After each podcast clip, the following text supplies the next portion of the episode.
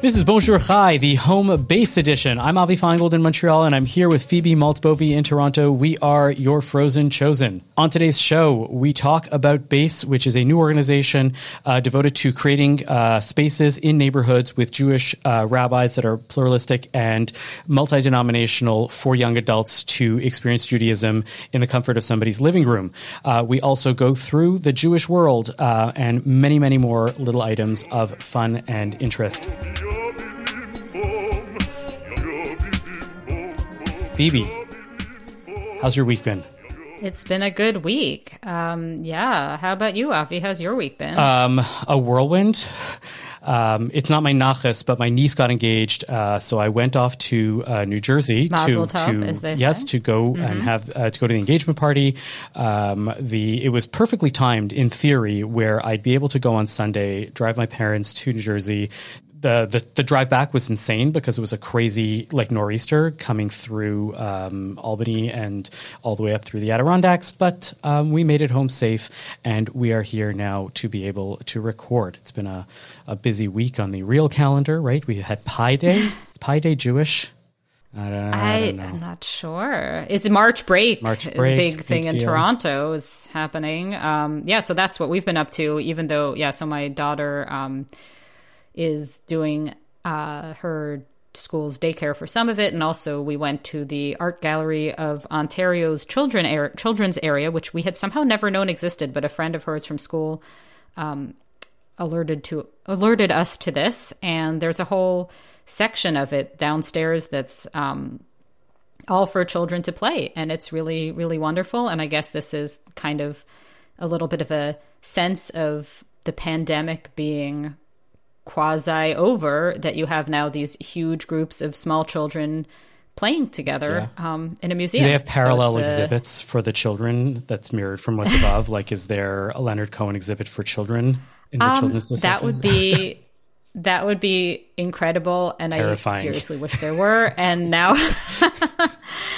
no it's just um you know playing like hallelujah down there while they um you know paint no but maybe there should Yeah, be it is. It's three years coming on the uh, onset of the pandemic.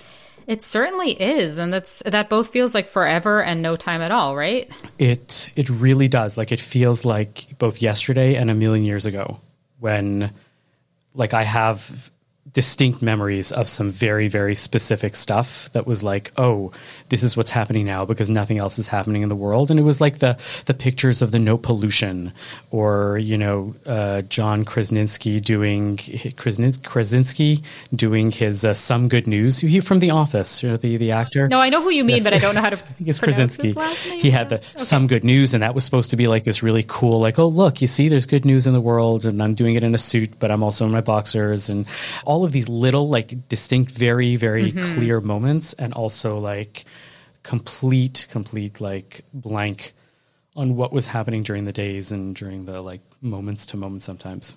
For sure, for sure. I mean, I, I feel very struck by it not having ended as I imagined that, that there would be this end. Like masks would be a thing of the past, and you know the whole thing would feel just over. And to me, it just seems like this has be- become incorporated. Like COVID and responses to COVID have become really just incorporated into life, and they you know we're not obviously still in the zone we were in but i think there is still um yeah as a parent of young children this kind of do you have play dates in people's houses? People are some some people are still and you know for understandable reasons tentative. Um yeah i think it's i don't think there is that returning to the before has happened or could happen but i think a lot depends on your milieu right like who which world are you in you know I was hearing these people saying that you know the, the way that you know it works, for example, in Japan, where if you're sick, even a mm-hmm. little bit, right, you wear a mask and it's not socially like mm-hmm. unacceptable, and you don't mm-hmm. feel like a pariah. You're actually like saying, "I want to be hanging out with you people. I don't want to get you sick, so I'm going to wear a mask." Whereas here, if you put on a mask, it's like, "Oh, they're a crazy person," and there's still this like um, stigma attached to to you know to the mask right you're the you're the like you're you're covid orthodox right and you're like oh yeah you're one of those Yes. people and then if you wear like the full mask and you don't go anywhere you're covid haredi and you know like and and we look askance. Oh, absolutely. And, but it, you're right. I think that it has. I think you're totally right to make an analogy to religion because I think there is. Um, people are making these decisions, and I include myself. I too am a person on the basis of you know sort of rational medical considerations as well as sort of cultural affinity as you know as well as just sort of what feels right, like what people around you are doing, all of these things. I think it's really complicated because I don't think I don't have any coherent policy about when uh, beyond like a doctor's office about when I'm wearing a mask and not. But I was wondering like what the because um, I wrote a little bit about just kind of thinking back on these three years and how they've been um, for the website. But I was just thinking about sort of the Jewish angle on this, namely. Um, specifically, something that David Sax, the writer David Sax, had said um, in a piece that's in the CJN magazine um, about sort of more liberal Jews. I don't remember if he said reform specifically, um, being sort of the most into masking in the population. And I was just wondering, like, how it all kind of breaks down, like, in terms of taking COVID seriously, because a part of me, and again, this is the sort of secular American New York Jew part of me, thinks, oh, yes, definitely super Jewish to take COVID super seriously, to be, you know, thinking about immunocompromised members of the community, all this, you know, always wear a mask and so forth.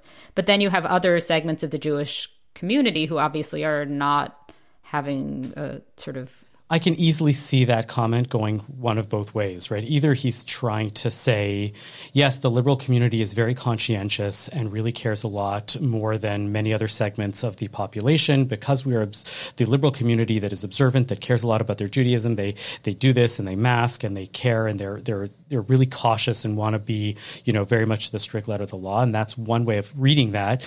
Uh, you can easily read that statement as saying, I want to critique the Orthodox for being completely completely like mask avoidant and completely. Oh, I don't think he avoidant. meant either. I think he was being a little bit. I think it was a bit more mocking of the hyper serious about COVID.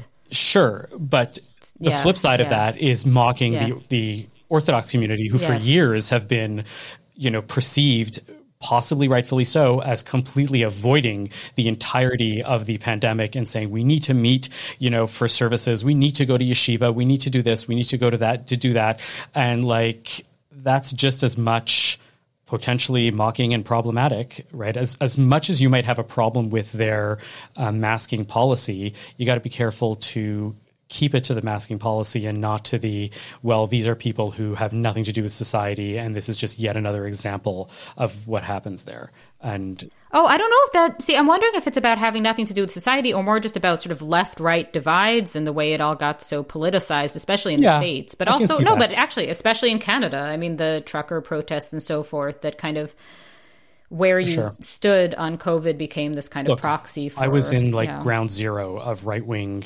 Judaism uh, over the past few days. Like I spent an afternoon in Teaneck, New Jersey, which is both amazing and terrifying sometimes because you see like bizarre right wing support for you know so many causes that there absolutely shouldn't be simply because that's what right wing uh, equ- is equated with right wing you know in certain segments of the population. Um, but then again, you're aware that like you know what they're living their society, their living arrangements, the way in which they function. Um, is so fundamentally different from so many other ways of living that sometimes you do need to live in an enclave. Sometimes you do need to, you know, have uh, spaces that where people, you know, where where, where you make sense to a lot of other people. Or you can walk into a store and it's a Judaica store, and in one place you can have to you have the ability to like buy all the things you need, whether they're a little edgy or a, like super observant, and everybody gets to pick their thing. I walked into a Judaica store. I got to pick. I got to like in one place pick my favorite brand of kippah, which is a thing because now there's like a lot of them, and you have to. They're harder to find in Canada.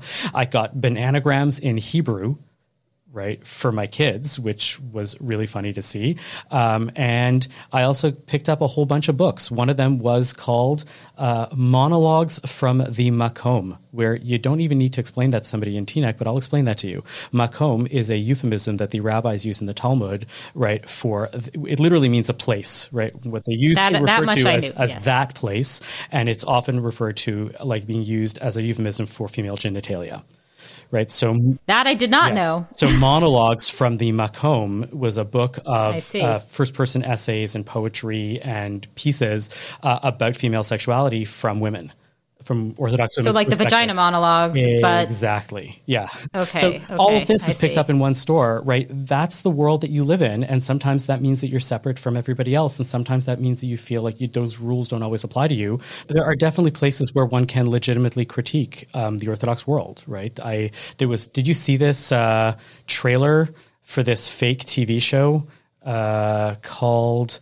Unseen Housewives. It was like a three minute trailer that was teasing this show, but it wasn't really. And it was supposed to be like, you know, Real Housewives style, but it was a bunch of teen girls and it was there to talk about like, un, like forced teen marriage.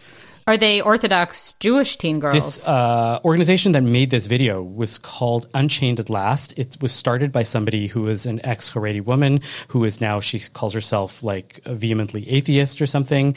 Um, and there was a lot of abusive and forced marriages in Haredi Orthodox communities in Brooklyn and in Israel and elsewhere. So she started this organization for that, but has since expanded to include many, many non Orthodox um, and non Jewish um, forced uh, marriages and pointing out the plight of what happens when you get uh, married at 14 uh, with your parents' consent because they think that that's important and you're not in a position to really like do anything about it. Does this happen in a lot in Canada, or because I know in the states there are states where that can happen? According to the Jewish video, it is legal yeah. in 43 U.S. states. It's an American thing. Um, I, ha- n- uh, having been somebody who signs marriage licenses all the time as somebody who officiates, uh, I do believe the law is that you can be 16 and get married with parental per- permission in Quebec, um, and I'm pretty sure that that's the law most anywhere else. Um, but there are people who will get a religious marriage without having to deal with the legal marriage because they think that that's important, and that has been. It's not common, but it is not. It is more common than you would imagine, even if it is still uncommon that there are stories of people that are 14 and 15 that get engaged. Um, and, you know, it's what they're told to do, and that that's important. And I would say that that's a legitimate critique. Yeah, I mean, I think it's interesting because I think the secular world sometimes goes too far in the other direction, and what I, I don't think it's good to tell women, especially to um, that you're only really adult enough to you know get married or ha- especially have kids until you're I don't know in your mid to late 30s because obviously then you know that's it becomes more difficult to have them. And you know if you I think a better society might make it a little easier for the women who want to have children not at 15 but also you know not at 45 to have you know. Look, I think you have to remember that if these people are uh, coming from a world where arranged marriage makes perfect sense to them, that is the world where they understand. And again, I'm not ex- under, I'm not justifying it. I'm explaining. And if you have uh, kids that are have hormones that are developing, and well, we might as well channel it into something. And if you're 15 and you can have children, why not? Get married early and um, start your life as early as you possibly can, and uh, because in their minds your real life only starts when you're married almost and so let's do it early and i'm not explaining it. i'm not justifying it i'm just explaining it i do think that it is fundamentally problematic because we it's coming from a world where we never really understood what adolescence was That's interesting. I wonder because there there have been all these stats about young people having much less sex than they used to, and this was even before COVID. And now with this whole, you know, all of these lockdowns having had who knows what impact, I get the sense that young people are just like uh, their reputation is that they're just on their phones these days anyway, and not interacting in person, um, except perhaps in special environments to encourage them to interact in person, um, such as perhaps you know, a Moishe house or are you are you moving But into our main discussion here I'm just I'm do- doing a little There we teaser. I'm I'm I'm we're yeah. uh, have an interview today with uh, jesse Paikin, who is the new head of base uh, have you heard of base before first base, second base, third base, or home Oh my base. god! If that was actually part of their like nomenclature, that would be very funny. um, oh my god! Can you imagine if that dating nights and they called it like getting to getting to second base? I mean, they would have now. They have to do that. Um, so base is part of this movement of decentralizing large, uh, decentralizing Jewish communal work. Um, look, honestly, to be fair and to give credit to Chabad, Chabad was really the pioneers in this world where they went and said, we don't need these large synagogues, even though they sometimes had large synagogues. We're going to have Chabad houses in different neighborhoods. And we're going to have a couple that's going to live in this Chabad house and they are going to be around for anybody in the community and we'll have Shabbat meals in their house and they will uh, do stuff in their house and they will, you know, turn their house into a home for the people and become a Chabad house for, for the world, uh, the, the neighborhood to enjoy. Um, the liberal denominations are a little slower to the game, but you know, I would say one of the major things that shifted in that direction was the rise of Moishe houses. Uh, Moishe houses was a movement started relatively recently. Um, we've had Moishe house discussions on the podcast before, but just to recap, um, it's what happens. Uh, right, our former co-host Alana was a resident of Moishe house for uh, quite a while in a variety of places in Vancouver, in Toronto. Um, there's a Moishe House in Montreal. There are several in Toronto. Moishe House is basically a place where um, in exchange for getting heavily subsidized rent, uh, you have four to six, maybe eight, even I don't know how many exactly, uh, young adults between the age of 22 and 32 live there. Um, they get to agree on what type of Judaism they are going to live communally, meaning you can keep unkosher food maybe in the fridge, but you can't cook it because we need the pots to stay the same. Like everybody gets to do that for themselves. And in exchange for that, they put on about an event a week, right? Several events a month for young adults within their community or in their neighborhood neighborhoods within the house, right? So the idea is let's not let's uh, communally lead, decentralized, lay led events for young adults in the community for people that are 22 to 32. That's sort of like uh, an antidote. It's a post Hillel life. You graduated from university and uh, you're going on to live in the world, and you still need a community of like minded people, but you can maybe do this for yourself. So here you go. So this was the Moishe House model. Um, base uh, emerged out of Hillel, actually, um, which was similar but a little bit different. And now Base, actually, as we hear in the interview, uh, moved into the, uh, was bought out or was transferred over to Moishe House as a subsidiary of them.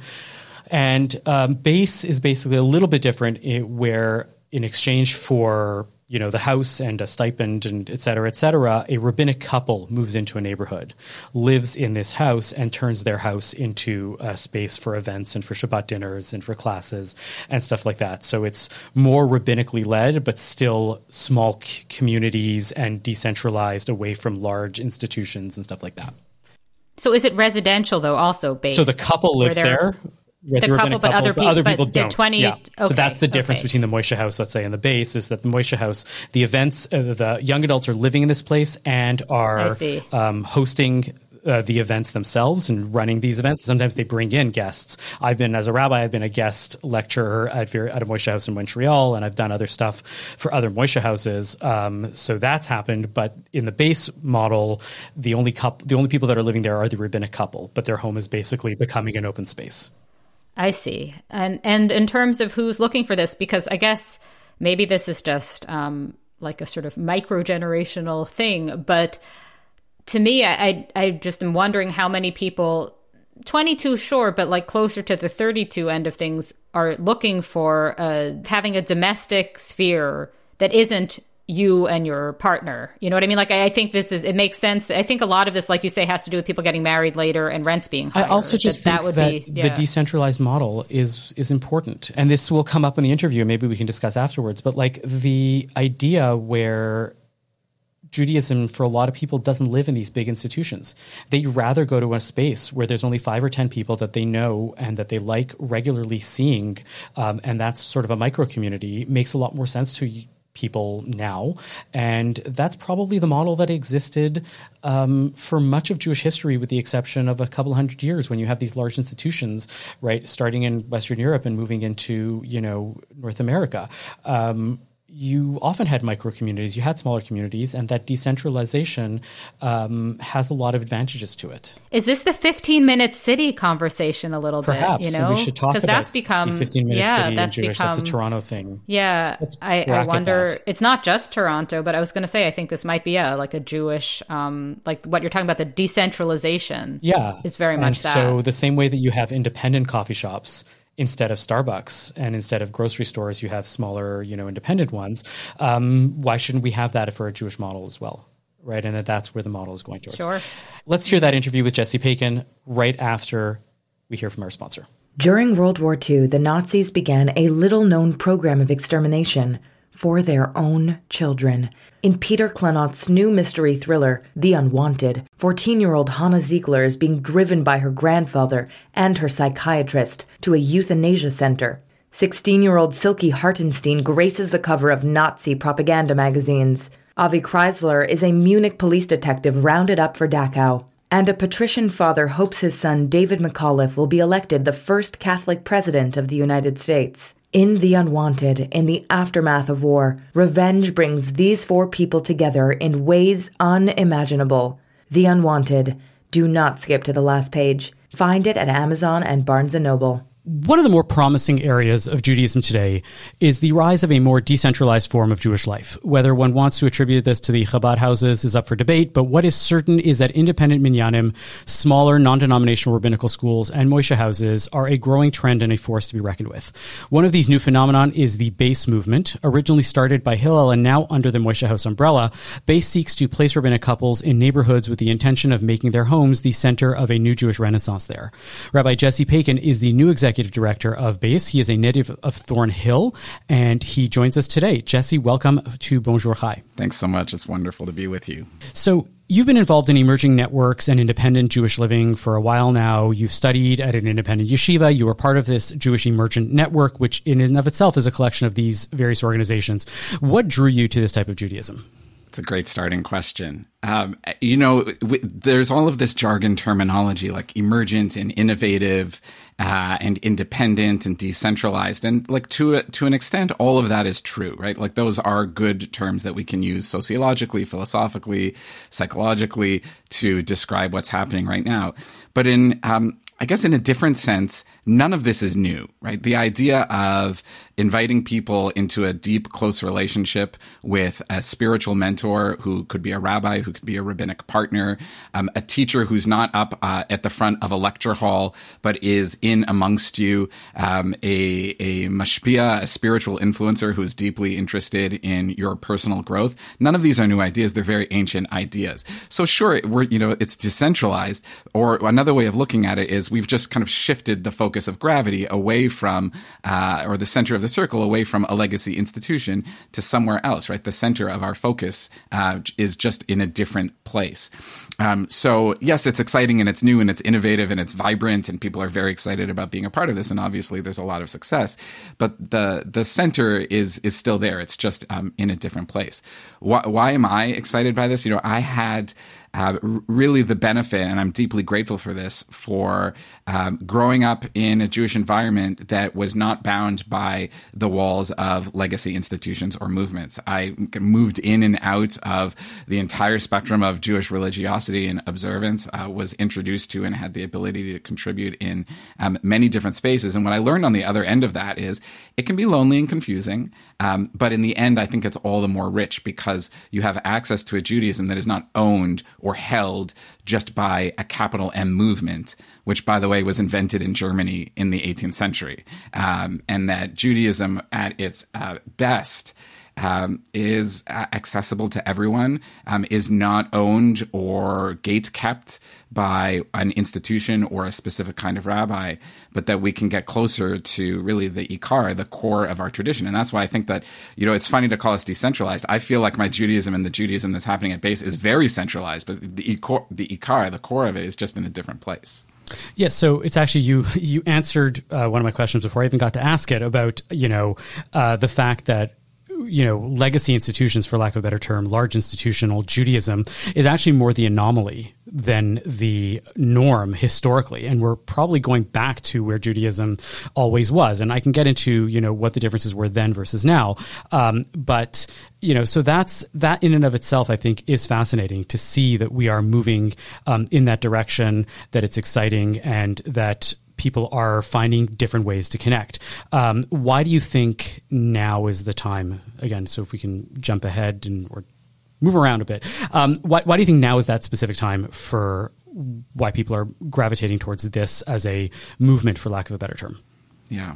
You know, I, sh- I should say even before answering the question um, that I, I am interested in the vibrant success of synagogues. Also, my wife is a congregational rabbi um, who does amazing Me work. too. I'm not in, I'm, I'm, not interested in the downfall of synagogues or legacy institutions in any way. I think like, the more people I'm, I'm on the fence between you and me, but um, Look, you know, I think we're clearly in a moment. Uh, I was thinking about an experience that I had. Um, I was at an Indigo in Montreal, and I was just walking around the store. And of course, if you've been in an Indigo lately, you know, like the book section is actually the smaller section. There's no more um, books. And I was walking through the um, kind of like the household goods section, and I saw uh, something called the Cosmic Box. Um, and it had like a, a, palm reading kit in it and some tarot cards and incense um, and a whole guide uh, to understanding the nature of the cosmos. And, uh, you know, on the one hand, you might think that this is just like, it's just a toy uh, and it's just something for people to kind of put, uh, you know, in their home because they like the aesthetic of it. But I also think it's a symbol, and there's a reason I haven't been able to get this image out of my head. I think it's a symbol that, um, people in their 20s and 30s and even in their 40s are um, looking for a sense of purpose and relevance and meaning in their lives. And for listen the data is very clear on this for all sorts of reasons. Um, legacy institutions and particularly synagogues are not tapping into that that need and that demand. So it's unsurprising that you would see a generation of people looking to alternative sources like the cosmic box. The other example that um, uh, you know, I find deeply troubling is coming out of Soul Cycle right now. You know, the fitness center, Soul mm-hmm. Cycle. Mm-hmm. Soul Cycle is right now launching a new institution called, wait for it, Peoplehood, which I thought was a Jewish term until I learned that Soul Cycle was also doing it.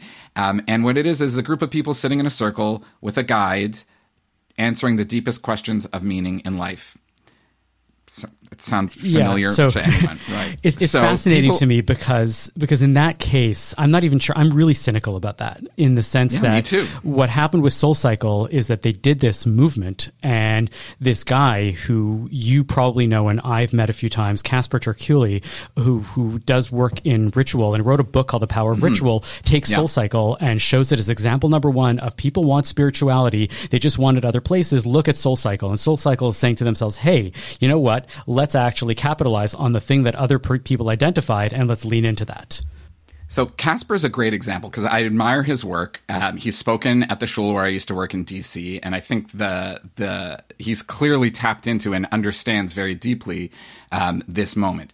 Casper's launching a new initiative um, that is small spiritual gatherings of people who are in relationship with each other with a mentor to tap in, and it's explicitly spiritual. It's labeled as spiritual. You can go uh, to the website and learn about uh, how they define spirituality. But who is the number one? Um, uh, influencer on that website, the number one inspiration for the work that they're doing, it's Rabbi Abraham Joshua Heschel. Um, and so they're explicitly taking from our Masorah, from our tradition. I think that Heschel would agree that his message was not exclusively for Jews. But when a secularized version of spirituality is being commodified and sold using the wisdom from our tradition, um, it pains me and it hurts me because I, I feel a deep sense of ownership for this tradition. And it's happening because we're not doing it right like we're not responding to that need if if uh, if a website can pitch heschel to the secular spiritual seekers and we're struggling with that boy, do we need to be doing some more work.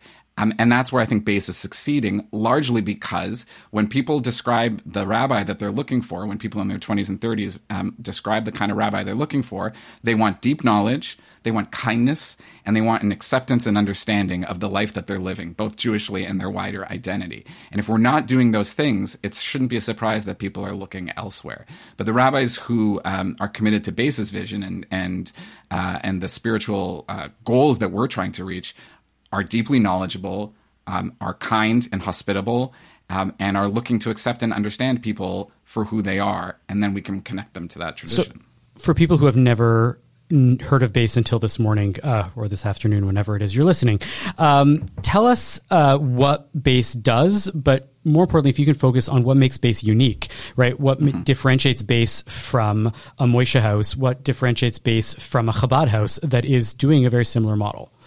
Yeah. So, um, Base is a, a, movement of pluralistic Jewish homes offering spiritual learning and rabbinic mentorship for those in their 20s and 30s.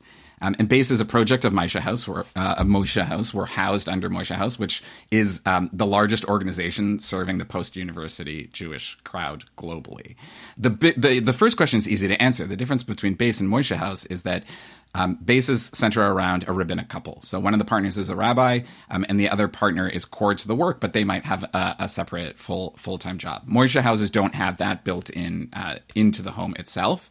In Moishe House, it's really peer led, and it's um, the young adults living in the home and leading uh, leading the community themselves. On the base model, it's the rabbinic couple inviting people into their home, but everybody else goes back to wherever wherever they happen. To to live.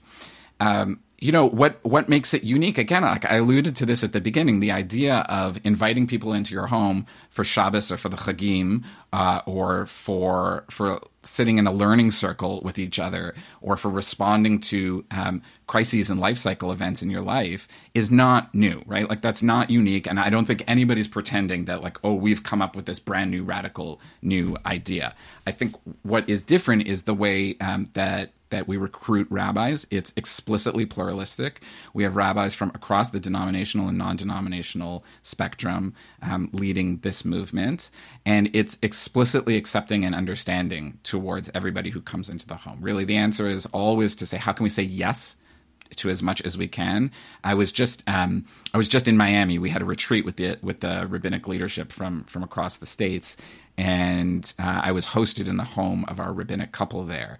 And they said, like, our goal is to is to never ever tell someone when it's time to leave the house. That when you come in and you're here with us, and we want to be here along alongside you.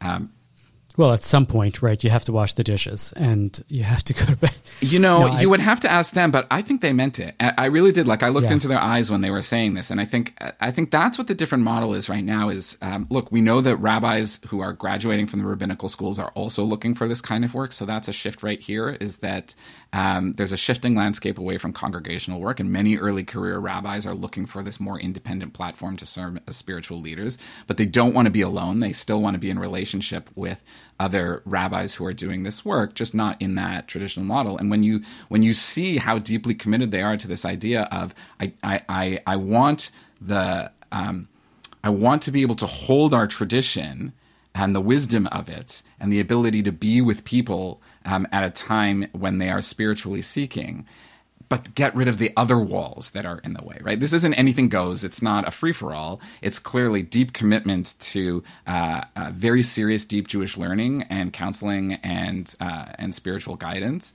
but without out the boundaries that have existed elsewhere. Why do you think, um, broadly speaking, and and this is there are Moishe houses in Canada, and uh, there's not yet a base, but why do you think that broadly speaking, this whole movement of towards decentralization and towards what you call the emergent network or whatever it is hasn't really made inroads in Canada yet? Yeah, uh, I, I, this is such a great question. Um, I, I, if I, I mean, the simple rabbi, answer is because nobody's actually contacted me about opening up a base. Yeah, sure. Um, look, uh, I, if I can be a rabbi for a moment and think about this kind of rabbinically, um, when you read the Gemara, when you read the Talmud, there is um, basically uh, an extended, unresolved debate through the entire Talmud as to what is the purpose of Jewish learning and life.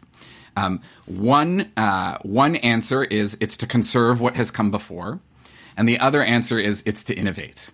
Um, and to create newness, right? So, uh, and and they're represented really beautifully um, with a uh, like the metaphor of water, right? That one model is that you should be uh, like a reservoir, and the other model is that you should be an overflowing spring. Um, and it's unresolved. There's actually no definitive answer. Uh, the machloket, the debate goes back and forth through through the entire Talmud. Um, and I think that those are great metaphors for Canada and the United States um, that Canada is really good at the reservoir model. Um, you know, I benefited from a robust supplementary Jewish education at my shul growing up, three days a week on Shabbos with really good Hebrew education. Um, and look, we the data is clearly there. Whenever people look at Canada, yes, things are shifting, but um, the the high rates of education from K to 12 all the way up through adult education are, are clearly there. The community is more deeply Zionist. People have a much stronger uh, attention to their Jewish identity, even if it's ethnic, cultural, religious, however it is, right? So Canada's really good at the at the reservoir model, at the at the kind of conservative model.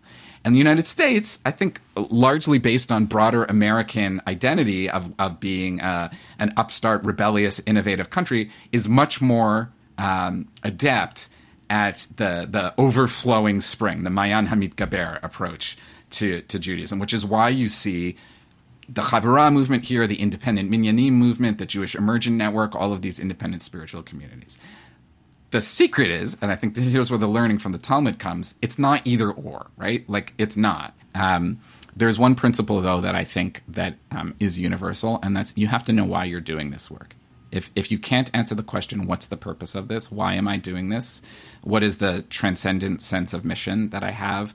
What's my vision of what it means to be Jewish and why people should care about being Jewish and why they should find relevance and purpose in their Judaism versus any of the other myriad sources of meaning, and, purpose, uh, and relevance. Cetera, cetera, right. Yeah. People go to Soul Cycle because it provides them purpose, relevance, and meaning. And if all we're doing in the Jewish world is engaged in the meaning game and saying, I want people to have a meaningful experience, that's fine. But guess what? Guess who you're up against right now, right? Because there's a lot out there that's also meaningful and fun, um, and that you have to be able to answer. But why? Why? Why are you here in this moment? Um, for me, it's why I derive great inspiration from. Um, Hasidism and Neo Hasidism, because that was the whole point of that was to say, why are you doing this? What's this all about? Why why should you care about this? And what's happening outside of just you as an individual, outside of your own sense of satisfaction or enjoyment in this moment, both of which are good. You should be satisfied and enjoy your Judaism. Um, but what? Why are you doing this rather than something else? That's a question that we haven't been good at answering, um, largely because Judaism is a large ship that coasts along, and it takes a long time to turn that boat around. And for a while, we didn't have to answer that question. We knew the answer because I want to go to shul and I want my kids to have a bar bat mitzvah. Um, it's not going to cut it anymore. Uh, we have to be able to answer the question, and we have to help other people understand why that question um, is is worth asking.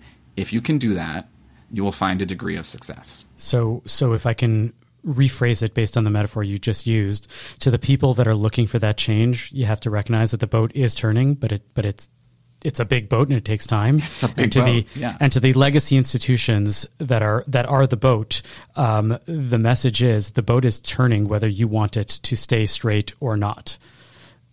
Um, and yeah, and I, you know, I, I, I really do want to say like there are some upstart communities that want to capsize the boat and would be thrilled to like let's burn the whole thing down and start new.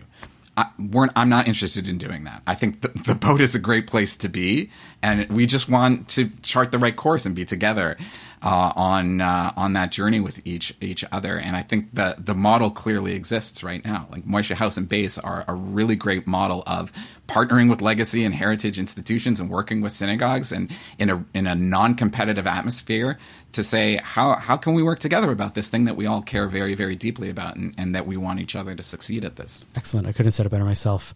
Jesse Paikin, thanks for coming on to Bonjour Chai. You are welcome back anytime.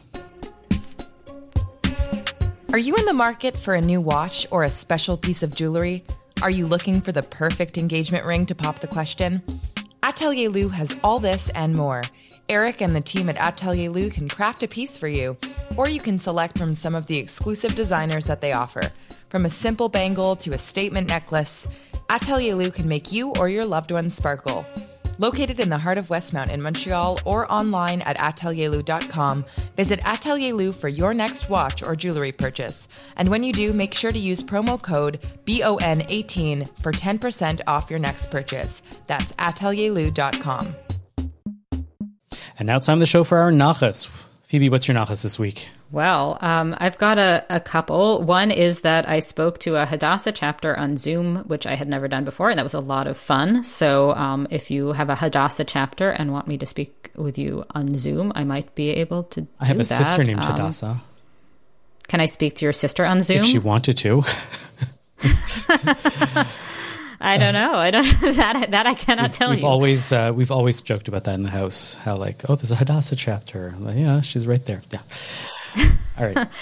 um, and yeah, my other I don't know if it's a nachas. It might be anti nachas because it's sort of um, it's that there's a New York Times feature, like an interactive feature about um, by the journalist Jessica Grose um, about elder millennials or middle-aged millennials. So millennials as we all know are the, you know, the young people who waste all their money on avocado toast Well, now millennials are entering their 40s. Some millennials, um, I'm not there yet, but it's coming.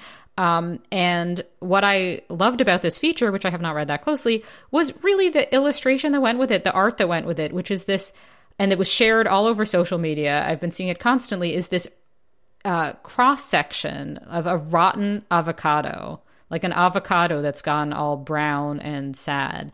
And I thought this was just so beautiful and brilliant and upsetting but hilarious at the same time because you have to have this right millennials are associated with avocados because for those who are not up on this um, there was some uh, people were often saying and there was one i think one commentator specifically who said it that millennials can't afford houses because they waste all their money going out and buying avocado toast at brunch and spending a lot of money on avocado toast.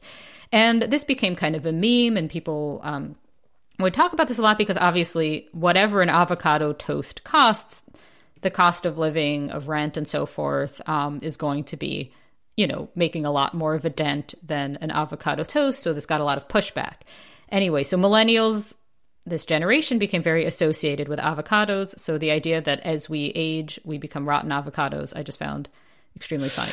Um, Yes, something is rotten in the state of avocado. Certainly. Um, so, Avi, what's your nachas this week? Oh, I have so much nachas. My, my, my niece got engaged. I had an amazing bowl of ramen kosher ramen in like kosher Teaneck okay. with like. Can we please pause on this? I want to hear about the kosher. This ramen. is not my nachas, but but my but it was like there's a there's a place called Narutable in Teaneck. He's a friend of mine. I've been a fan of his ever since I walked into a restaurant in the Upper West Side in Manhattan called Mike's Bistro, where he was the sous chef, and um, found out that I was from Chicago. Uh, asked me if I knew about Romanian salamis, uh, which is like the butcher shop that makes some of the best salamis in America, and I was like, yeah, sure next time I'm in New York, I'll bring you some Romanian salami. And I ended up bringing him a case of Romanian salami. I mean, like a dozen big ones with like the the karnatzel and the beer sticks, everything's loaded up. And uh, we've been friends ever since. He's he. I remember, I think he comped me a. Uh, an eight course tasting menu for two that night. I just paid the bottle of wine. That was an amazing night, and we stayed friends. He, he, became, he had a restaurant in, in, New, in Teaneck, New Jersey. He then opened up sort of a more fast casual but still higher end uh, ramen place um, called Narutable in Teaneck. Uh, so shout out to Josh Masson um, for that. And uh, so I got a bowl of ramen with like duck schmaltz matzo balls um, in there, in addition to oh all the other ramen esque things, a soft boiled egg and fresh veggies and uh, really, really, truly unbelievable uh, ramen bowl um, that I had there. But you can do that in a community like New Jersey. Um, so, community like Teaneck, New Jersey. So, but that is not my nachas, and neither is my niece's. Uh, I really, really was moved by the. There are these articles that are catnip for people that are former graduate students or really like study students of a certain you know specific specific form of study that end up being not quite academic articles but deeper than what a casual observer might listen might read. You know what i'm talking about those articles? I don't know where you mm-hmm. get those articles um, for yourself. Um, but for myself i find them on Lehrhaus often um, which is a site uh, devoted to studies like that sometimes other sorts of stuff. Um, and in this uh, week there was an article in the lehrhaus.com uh, is entitled Re- reclaiming the musical past leon modena and salomon rossi in context by rebecca Cypess. Uh, she's a musicologist. Uh, she's friends of friends of mine but she wrote this article about a cappella music in the 1600s and into the late 1600s into the 1700s, mainly by Leon Modena and Salomon Rossi. Salomon Rossi, who, um, if you heard him uh, and didn't hear the language, you would imagine would be very uh, early classical poly- polyphonic uh, singing, um, but was doing synagogue music and is still performed to this day. It does not sound like Jewish music, and what and she gets into a lot of really interesting issues. Even though I'd known about Salomon Rossi, I've sung his music, I've heard his music a lot, I own some of it on CD, but um, really, really fabulous, really interesting interesting, diving deep into it only the way only great musicology can and leaving you interested with it. So I highly recommend the Lehrhaus article um, by Rebecca Cypess on Salomon Rossi.